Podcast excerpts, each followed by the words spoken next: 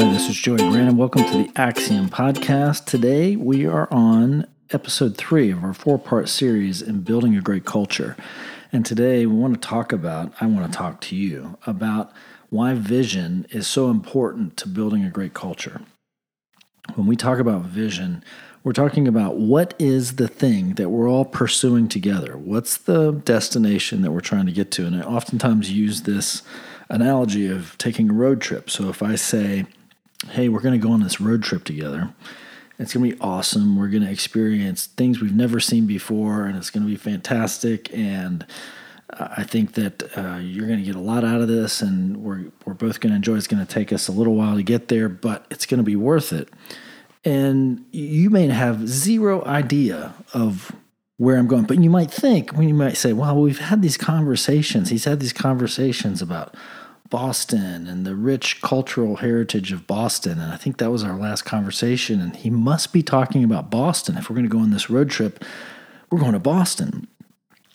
And then I'm, I might be thinking about somewhere totally different, right? And so in my mind, I might be thinking, man, I, I love the music scene in Nashville. I love the culinary tradition in Nashville. I love the architecture and the, the old Southern uh, antebellum uh, feel in Nashville. And I like the, the, um, the art heritage that is in, in Nashville not to mention the music, right? And so I'm like, Nashville's gonna be great. And in my mind, I'm thinking we're going to Nashville, but in your mind, you're thinking we're going to Boston. And sooner or later, we hit up I 75.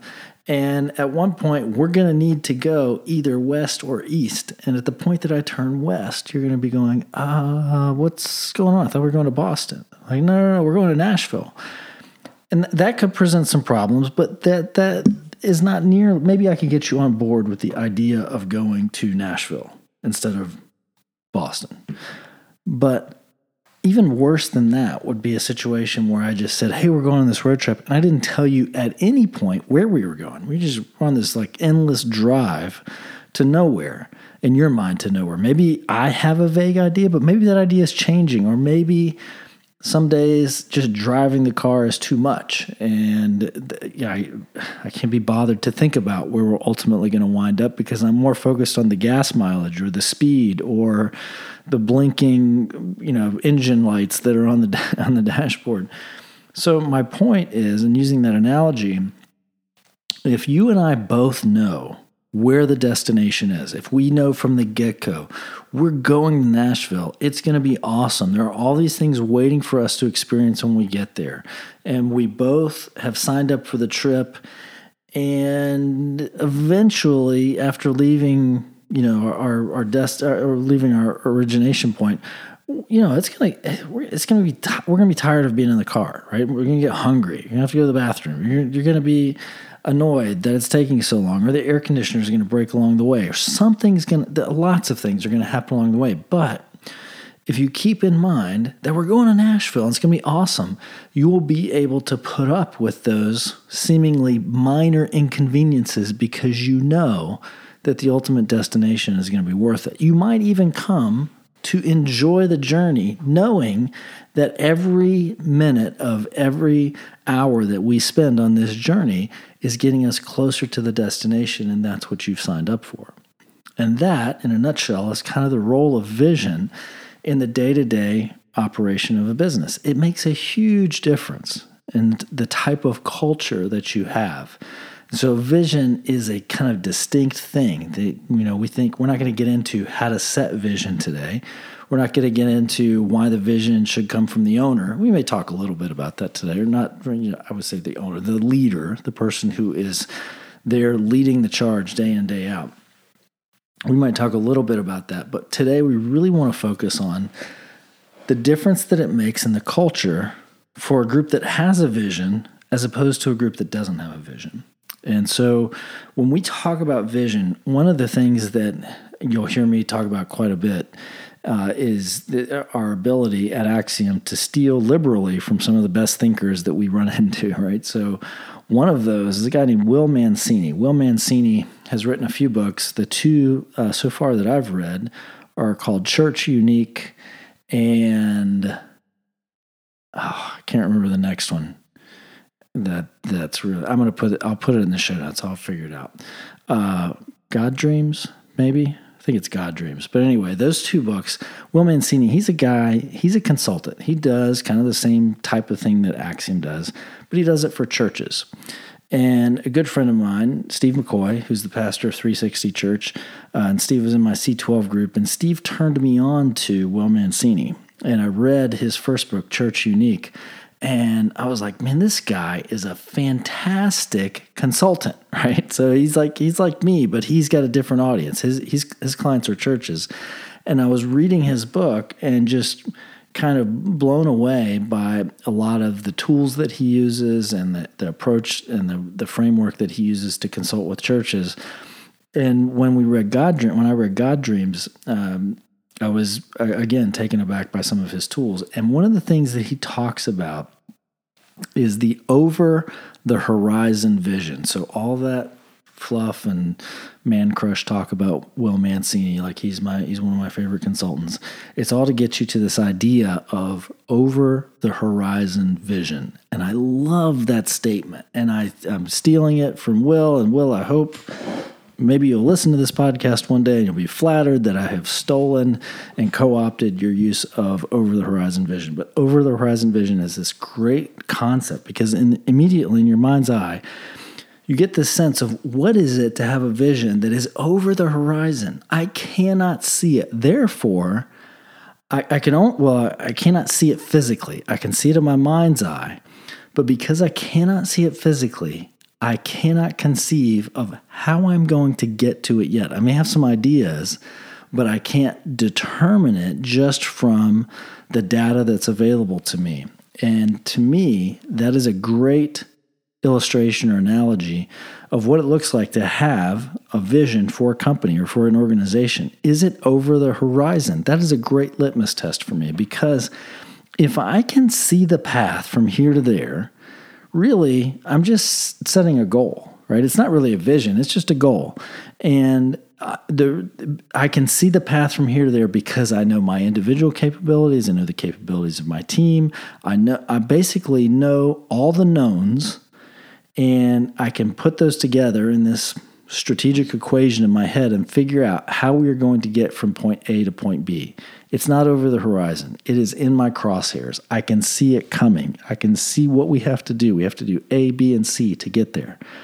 And that is that's kind of the world we play in when we set annual goals. Like we know what we have to do. Let's just do it. Let's just put our head down and do it. Maybe even 2 year or 3 year or 4 year goals. But to have an over the horizon vision means that at some point, I'm going to lose sight of step one, step two, step three. And what happens when I lose sight of that? There's a few things that happen that we're going to get to later that have to do mostly around humility and mostly about relying on the people who are around us more than on our own individual effort. And as leaders, that is that is a challenge but it's eventually it's a step that we have to walk through in order to get to growth on any sort of scale right? So you'll hear me talk about over the horizon vision. Just know that that was completely stolen from will mancini. He's a fantastic author. I would encourage everybody to go read. He's got a third book out now that i've put on my reading list. The name escapes me but um, church unique and god dreams both very good books if you work with us, uh, you will kind of notice some of the tools that we use with you uh, have come from that direction. But when we talk about vision, one of the things that I really want to make make sure that I convey here is that sooner or later, people are going to want to stop practicing and actually play a game and keep score. So I ha- I'm going to give you a, a story here. So uh, my mom still gives me Christmas presents, and she's probably one of the few listeners of this podcast on a week in, week out basis. I love you, mom.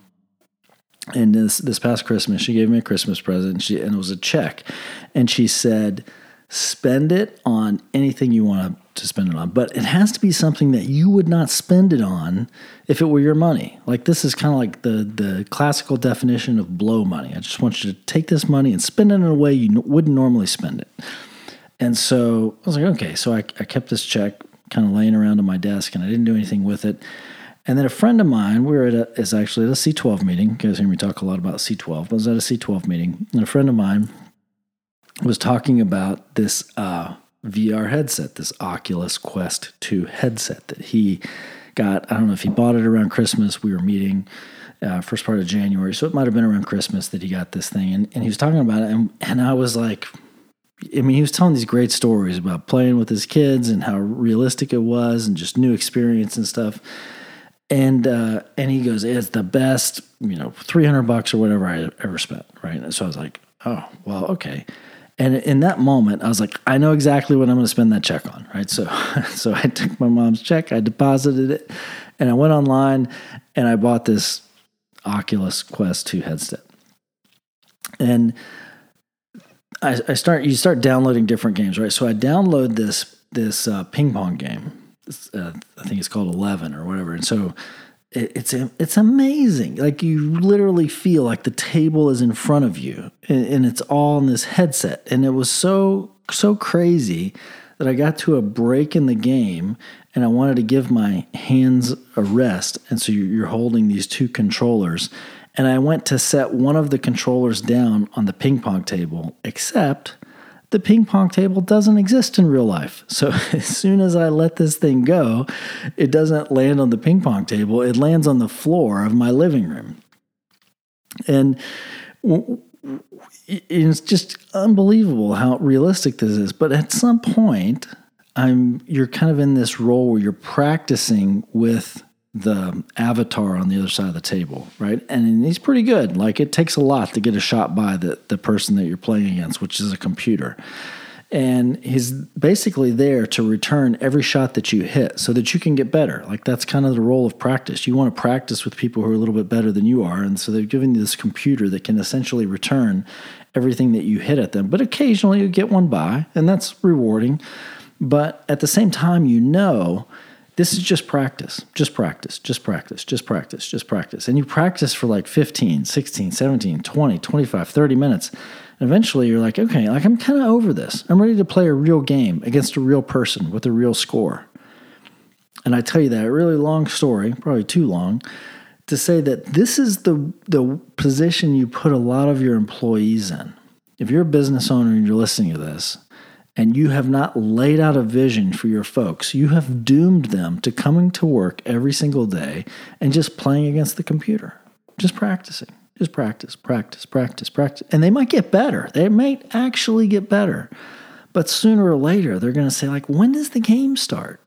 Where's the score? Where's the opponent? Where's the where's the finish line? Where's the destination? Where's Nashville for our, our group? What are we trying to accomplish here? And sooner or later, they're going to want to have some kind of thing out there that they can play against or they can can move toward that they can travel toward that's going to give them some feedback. Like i am making progress. We are doing and there's a whole other element to this. We are doing this together that plays into vision. We're going to get to that later in the podcast. So i have two experiences in my uh, in my work life. One with a client, one before I started Axiom, that I think do a really good job of illustrating this. In both of those situations, the two companies that I was involved with, one as a controller CFO type, and the other they were a client of Axiom's. Both of these companies were kind of on a path. The destination for them was to go public, right? And so they were trying to to cleave this very clear um, kind of, I mean, it was, you can't get more clear of like what we're trying to do is go public. So, in both of these situations, I got to witness a leadership team that was extraordinarily focused. There was never a doubt about what the work was leading toward. Like it wasn't like every day was about the things that I do today are consequential in our in our uh, progress toward going public. But there was an overall sense that we need to make progress this week, this month, this quarter toward this goal. Like that's what we're about. And it was interesting to see how those teams attracted incredibly smart people. They attracted people who kind of brought their A game on a day in, day out basis. not necessarily everybody, but the vast majority of the people who were on those teams, they were about going public. They knew what was in the crosshairs, they knew what the destination was. And it taught me a great lesson in that if you will, if you'll set up your the game, the game, the, the ultimate winnable game is having a vision. And if you will set that up so that people understand without equivocation what the vision is, what the goal is, what the end game is, you'll attract people who know what they're about. You'll attract people who are more than capable of contributing to that. Otherwise, they wouldn't sign up in the first place because nobody wants to sign up for a team that's going to a specific destination and they themselves are inc- incapable of contributing to the effort. Nobody self selects for that, right? That is, that's basically like tattoo the loser uh, tattooed on my forehead and watch me fail as we all try to pursue this and you guys succeed and I'm unsuccessful. Nobody signs up for that. So the people who join you, typically by and large, are people who are capable of contributing toward the effort. They also tend to be pretty smart. Again, they know what they're about and they make meaningful contribution and it raises the bar for everybody else around the table who know that they also need to bring meaningful contribution if they're going to feel like they're a considerable part of this team. So, my question to you is Do people show up every day in your business knowing what we're trying to accomplish? Or what's the alternative? Like what's what's the alter- if people don't know every day what they're showing up try- to try to accomplish, what's the alternative?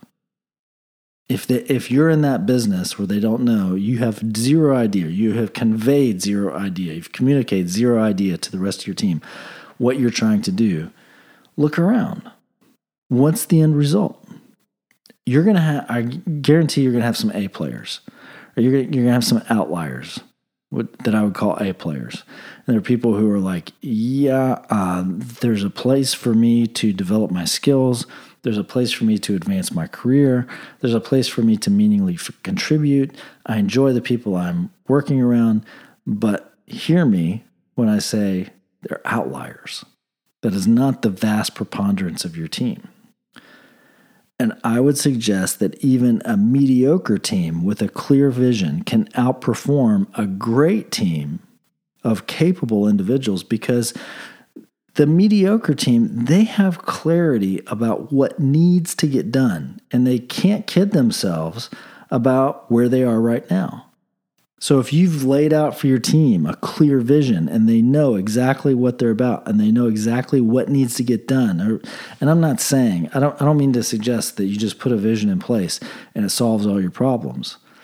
There's still going to be the daily fires that get that, take consume everybody's attention. There's still going to be the struggle to really focus on what's important. But at least when they close the door and when they say what's important, you've given them some criteria, you've given them a direction, you've given them a vision that says these are the most important things, or this is the most important destination, and the things that I need to do have a clear path toward that. So if you feel like, man, I don't have a ton of A players on my team, if you feel like I wish I could attract people who would just take it to the next level, but you haven't given them a vision, you don't deserve those people yet. Those people are working for somebody else for a very good reason. If you can put a vision out there that is over the horizon, that describes where you want to get to, you'll be surprised when you start to communicate that, that you start to actually attract people who know what they're about and they know that they can help you get to where you want to go and they start contributing an extraordinary amount to your effort to get there. So I want to talk just a second about people who have visions, but if your vision describes where you are right now, you're just basically describing the status quo. So I'm a huge fan of quantitative visions, but I've come to understand over kind of just becoming more mature and, and running into more and more business owners that said, you know, I have a hard time breaking this down into a number. I have a hard time making this all about a revenue figure or a market share figure or going public figure. Um, and I've, I've come to appreciate their point of view. But at the same time, it's really, really important that you have a vision that is somewhere where you are not now. It's okay if it's a qualitative vision. And I, I talked about Will Mancini earlier. And in his book, God Dreams, he describes these different types of vision templates that he uses with the different churches that he works with. And it, it caused us at Axiom to generate a set of six different templates for vision for for profit businesses that we use with our business owners to help them establish vision.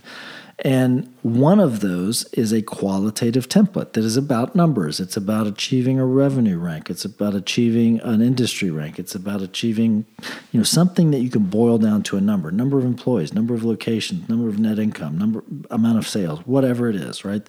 You can establish visions around those kinds of numbers.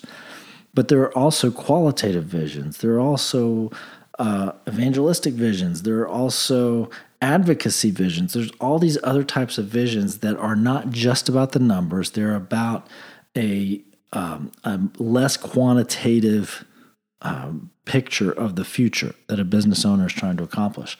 But if that picture just describes where we are now, or or with a straight face, you can say that is where we are now, regardless of you know where everybody else thinks you are. All you've managed to do is justify the status quo. So an over the horizon vision is incredibly important because it needs to communicate to people that where we are now is not where we want to be. Like we need to be working our asses off to get out of the position we're in and to move closer to the vision that we've said that we want to achieve. And the, the second thing is that if there is no way to measure progress toward that vision, then it's really just a fairy tale wish. And it doesn't have to be a quality, uh, quantitative vision, rather, that has a certain revenue figure. It can be a qualitative vision, it can be an advocacy vision, it can be evangelistic vision, it can be any of those different, you know, six different vision types that we have identified as prevalent around for profit businesses. But if there's no way to measure progress toward that, even if it means like standing back a year from now and saying hey we've been we this is a qualitative experience but we've been able to describe the experience in great detail. And if we look at how we described our current experience a year ago versus how we would describe that now if we can't see that we have gotten closer or farther away from the vision then we've done nothing other than express some kind of fairy tale wish of like, well, this is what we want to accomplish in the future. But if all we've if all we've done is describe this fairy tale, then it might be granted someday, but it doesn't feel like it's up to us. It doesn't feel like we have any input, that we have any influence on it. So an over horizon or an over the horizon vision is at its essence this ultimate winnable game that people want to play. Ultimately, you're going to decide you want to stop playing against the computer and you want to be able to understand whether you're winning or losing the game. Am I making progress toward the vision or I'm not? And the over the, a good over the horizon vision does that. It gives your team a winnable game that they can pursue. It also affects culture because without it, you're not going to attract those extraordinary individuals and I want to, to emphasize that no team is full of extraordinary people, but the entire team benefits from the presence of extraordinary people. There are going to be people in your organization who just clearly stand out, like they are head and shoulders above the rest. And hopefully you can you can grow at a rate that provides enough opportunity for them to stick around. But occasionally, you know, they, they may move on. But right now they're in our midst if you're lucky. And they've been attracted to you either, either by serendipity, in which case they're few and far between, or by a vision that you've been able to articulate and put out there and communicate in ways that have let people know this is a place I can come and I can make a huge contribution. And if you've done that, your entire team is benefiting from these extraordinary individuals you think about the the greats. I probably use way too many. I probably I definitely use way too many sporting analogies in the work that we do with clients. And when we talk about uh, you know greats, you think of like Michael Jordan. And you think of okay, well, so Michael Jordan had this great. I, I hesitate to call them supporting cast because it's almost demeaning, but he made Scottie Pippen a better basketball player He he made the the players around him. Tiger Woods made his caddy a better caddy. People who are extraordinary at what they do, they benefit the entire team. And if you have a vision that can attract those people, your entire team is going to benefit from their presence. So I want to talk to, to you a second about the role of humility in setting this over the horizon vision. You might say, that's great. I, I like the idea. But uh, man, like that means for me to, to set a vision out there that I don't know whether we can achieve or not. Isn't that disingenuous? Don't I am I setting my people up for failure? And this comes out of a genuine concern that you have for the people that you've brought onto the team and you don't want to fail them. You don't want to set out a false expectation or false hope. And I'm not suggesting that you put these wild ass crazy ideas out there that you have zero idea of whether they're even attainable or not. At some point you got to believe that you can accomplish your vision if even if you don't know how. And I don't want to make light of the fact that we have some people out there who are visionaries, and this comes very easily to them. And we have some people who are what we call pragmatists or realists or anti-visionaries. Like I'm not a visionary. I'm the I'm the person who gets stuff done. And if that's you and you're the CEO, you're the leader, you're the the executive director of the organization, and I say set an over the horizon vision, you're like, I'm just, I am just super uncomfortable with that because I don't want to set up a false expectation. I don't want to lead people on. I get that. But at the same time, you have to recognize, in my mind, maybe my, you, can, you can disagree with me, but I want you to consider for a second whether or not your reluctance to set out a vision that you don't know how step one, step two, step three, step four, step five are going to line up. I want you to consider whether any part of that has to do with a, a pridefulness or an egoism on your point of making sure that you always have it all together, that you always have the answers, that nobody can question the path that you have set out. And maybe it's a desire uh, for security. Maybe it is an insecurity and that you don't like to be wrong, or you don't like to open yourself up to the possibility that somebody else in the room could know better than you how to get there. But I just want you to consider that if you're having a struggle in setting an over the horizon vision, what role does a lack of humility play in that inability to set that over, over the horizon vision? And I think there are a few like key things that can help us overcome this desire to control everything and this desire to always be right or to always have the answer. You have to ask yourself, do I have the resolve to pursue something that I'm quite I'm not quite sure how I'm going to attain it. So we're talking about a resolve that is different than the resolve it takes to pursue something that you're pretty sure that you can attain. This requires you to, to reach deep and tap a level of persistence and a, and, a, and a level of resoluteness, a level of faith that you may have not been able to attain in the past. And it requires a little bit of humility as well. So, to what extent are you willing to pursue really, really difficult days when you don't know how you're going to get to point B? The other thing I would ask is is it going to leverage the skills and the abilities that you don't have? Because here's the thing nobody on your team wants just a bit part. Well, I won't say that. There's some people on your team who are perfectly happy with a bit part. Right? But the best performers on your team, they don't want a bit part. They want a leading role. At least they want the leading role in a scene or two. Like they may not demand the leading role for the whole performance. They may not want the, all the responsibility that, that that that entails.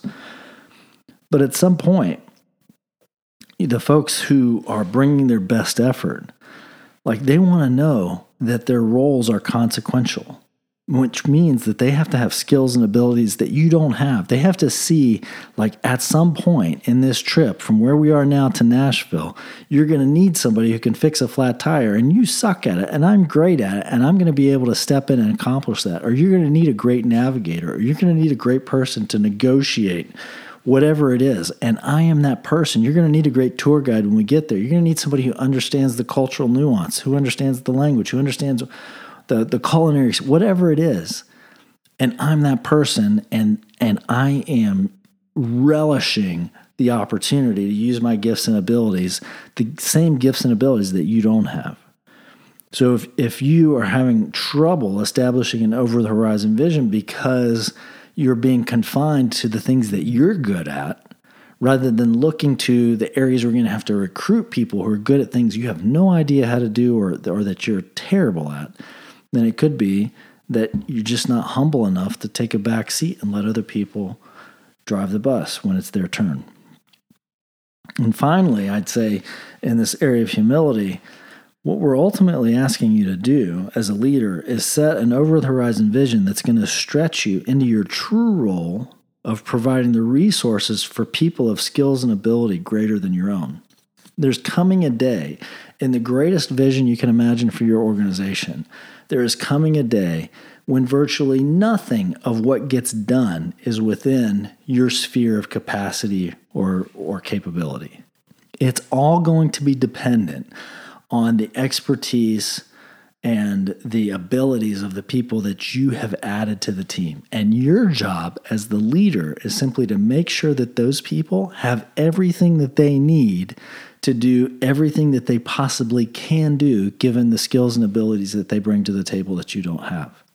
That is like that's the pinnacle of leadership where you're not nothing that happens on a day in day out basis is because you can do it it's all because you've empowered enabled and provided the resources for other people to do it and that's scary for a lot of business owners who've come up through this kind of technical um, path of you know I was I was a great field tech and then I decided to open my own place and I got a truck and then I got two trucks and I hired some people and then I hired a sales manager and then I hired a general manager and then I got out of the truck and I know everything that the guys in the truck are supposed to be able to do. But at some point, your over the horizon vision is going to have to get to the point where there are guys who know what to do in the truck that you have no idea of. There are guys who know what the, what trucks need to be in the field because the industry has moved on and they're laid out differently and they provide different goods and services and products and they charge differently and they manage things differently and it's moved on. Your goal, your role, not goal, your role is to find the people who have the skills and abilities and give them the resources and the empowerment to go out and do the things that you personally cannot do.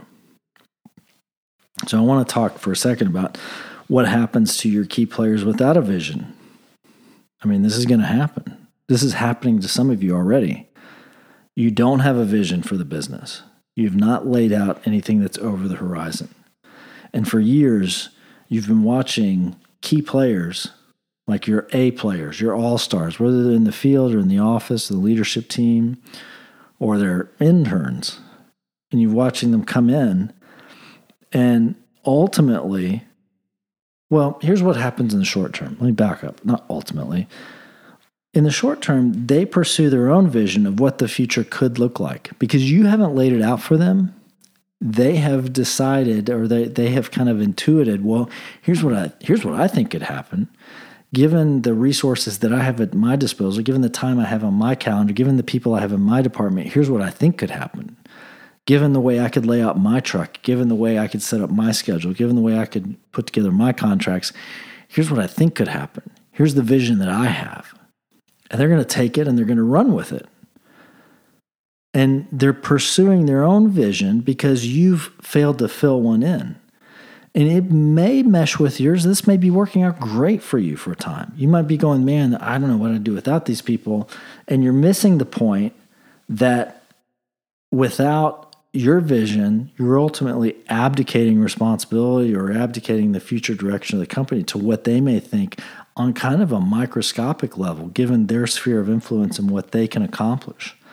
But eventually, their sphere of influence is going to grow to a point where you're not providing or you can't provide the resources that they need because you're not on board with where they're going and they're going to leave. So your best people are going to be the ones who for a time pursue their own vision in the void created by your lack of vision. But eventually, you and we run into this all the time with business owners that we're starting to get involved with. And we talk to their A players, and there's often this disconnect, even some antipathy between the business owner and their brightest stars, because the brightest stars, like they've they are they're like well if uh, i know that what i want to happen a month a quarter a year two years three years from now i know i know that's not what's happening today. And i have a pretty clear sense of where i would like things to go. At least what i think we could achieve and i'm not quite sure how we're going to get there but i'm going to take this ball and run with it because nobody else has really articulated that. We talked to the business owner like man this person's kind of like a a loose cannon and they you know it's like ready fire aim and those are your A players. Those are the people who are pursuing a vision that they're having to concoct because you haven't and they are more than willing to jump on board if you'll lay out a vision. That's the kind of organization they want to be a part of. There's a reason they haven't gone out and started their own company yet even though they have this desire to set a vision out there, they have a desire to pursue something that's beyond the status quo. That just means they're a top performer. It doesn't mean they're an entrepreneur. It doesn't mean they're ready to go out and start their own company. They're looking for a place that will lay out what is possible and what resources will you provide for me to accomplish it. And we may not know how we're going to get there, but I'm willing to put my heart and soul into it. And if you'll do that, they'll sign up and they'll be with you for a long time.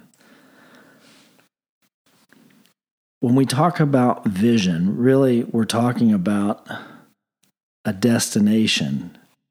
But we're also talking about why is it important for you to get to Nashville? Why is it important for you to pursue this? Why is it important for you to become the top company in your industry or to become a $20 million business or to become the standard for quality in your particular industry?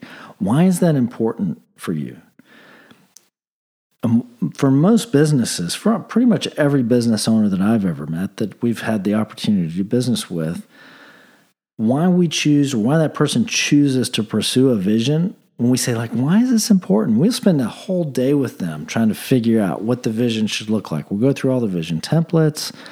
We'll get to the end of the day, and they've kind of outlined, like, this is this, this would be fantastic. I have no idea how we're going to get there. It's definitely over the horizon, but this is where we want to go. And we say, why? Why, why, why is that important to you? And the answer is intensely personal. It has to do with maybe their prior experience. It has to do with a prior failure in their business, or it has to do with the failure of a family, of, of a father or mother's business. It has to do with some deep soul wound that they're still carrying around. But it is universal in that it is intensely personal.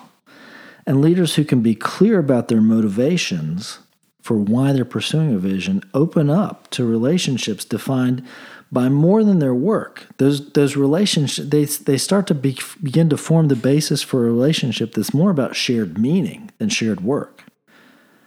And even if others don't resonate with your meaning, they'll respect you as a leader because you stand for something more than the people who don't stand for anything. So I would really encourage you why is it? Come up with your statement of purpose. Yes, your vision. I think I think it's easier to come up with the vision. Come up with the what is the destination? Where do we want to get to? What are we trying to accomplish? Let your heart and, and soul bleed that out. Like this is if I, if nobody's going to laugh at me, I don't know how we're going to quite get there. But this is what's on my heart. This is where I want to take this company. This is where I want to take this organization. Put that down on paper and then stand back and go, why? Why do I want to pursue that?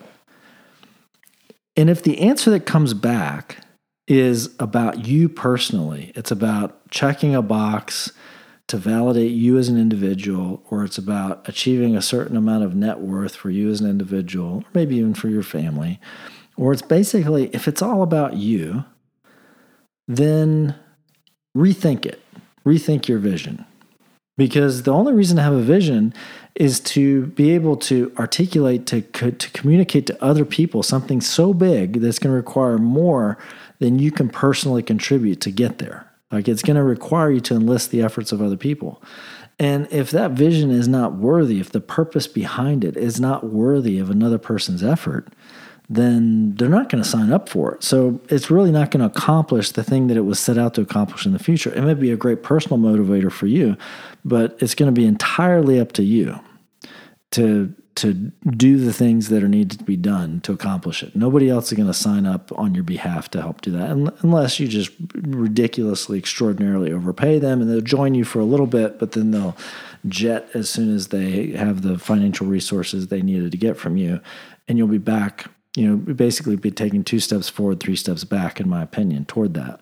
If you don't have a worthy purpose, but if you can be clear about your motivations and they are worthy of something bigger than you, then you open up this opportunity for others to have a relationship with you that's defined by the work that you do together. And it, and even in the case if they don't, you know, you're going to find that not everybody in your organization resonates with that big purpose. I would say the senior people, the leaders, the people who are going to be vested with the most responsibility, they're the ones who are most likely to resonate with your purpose.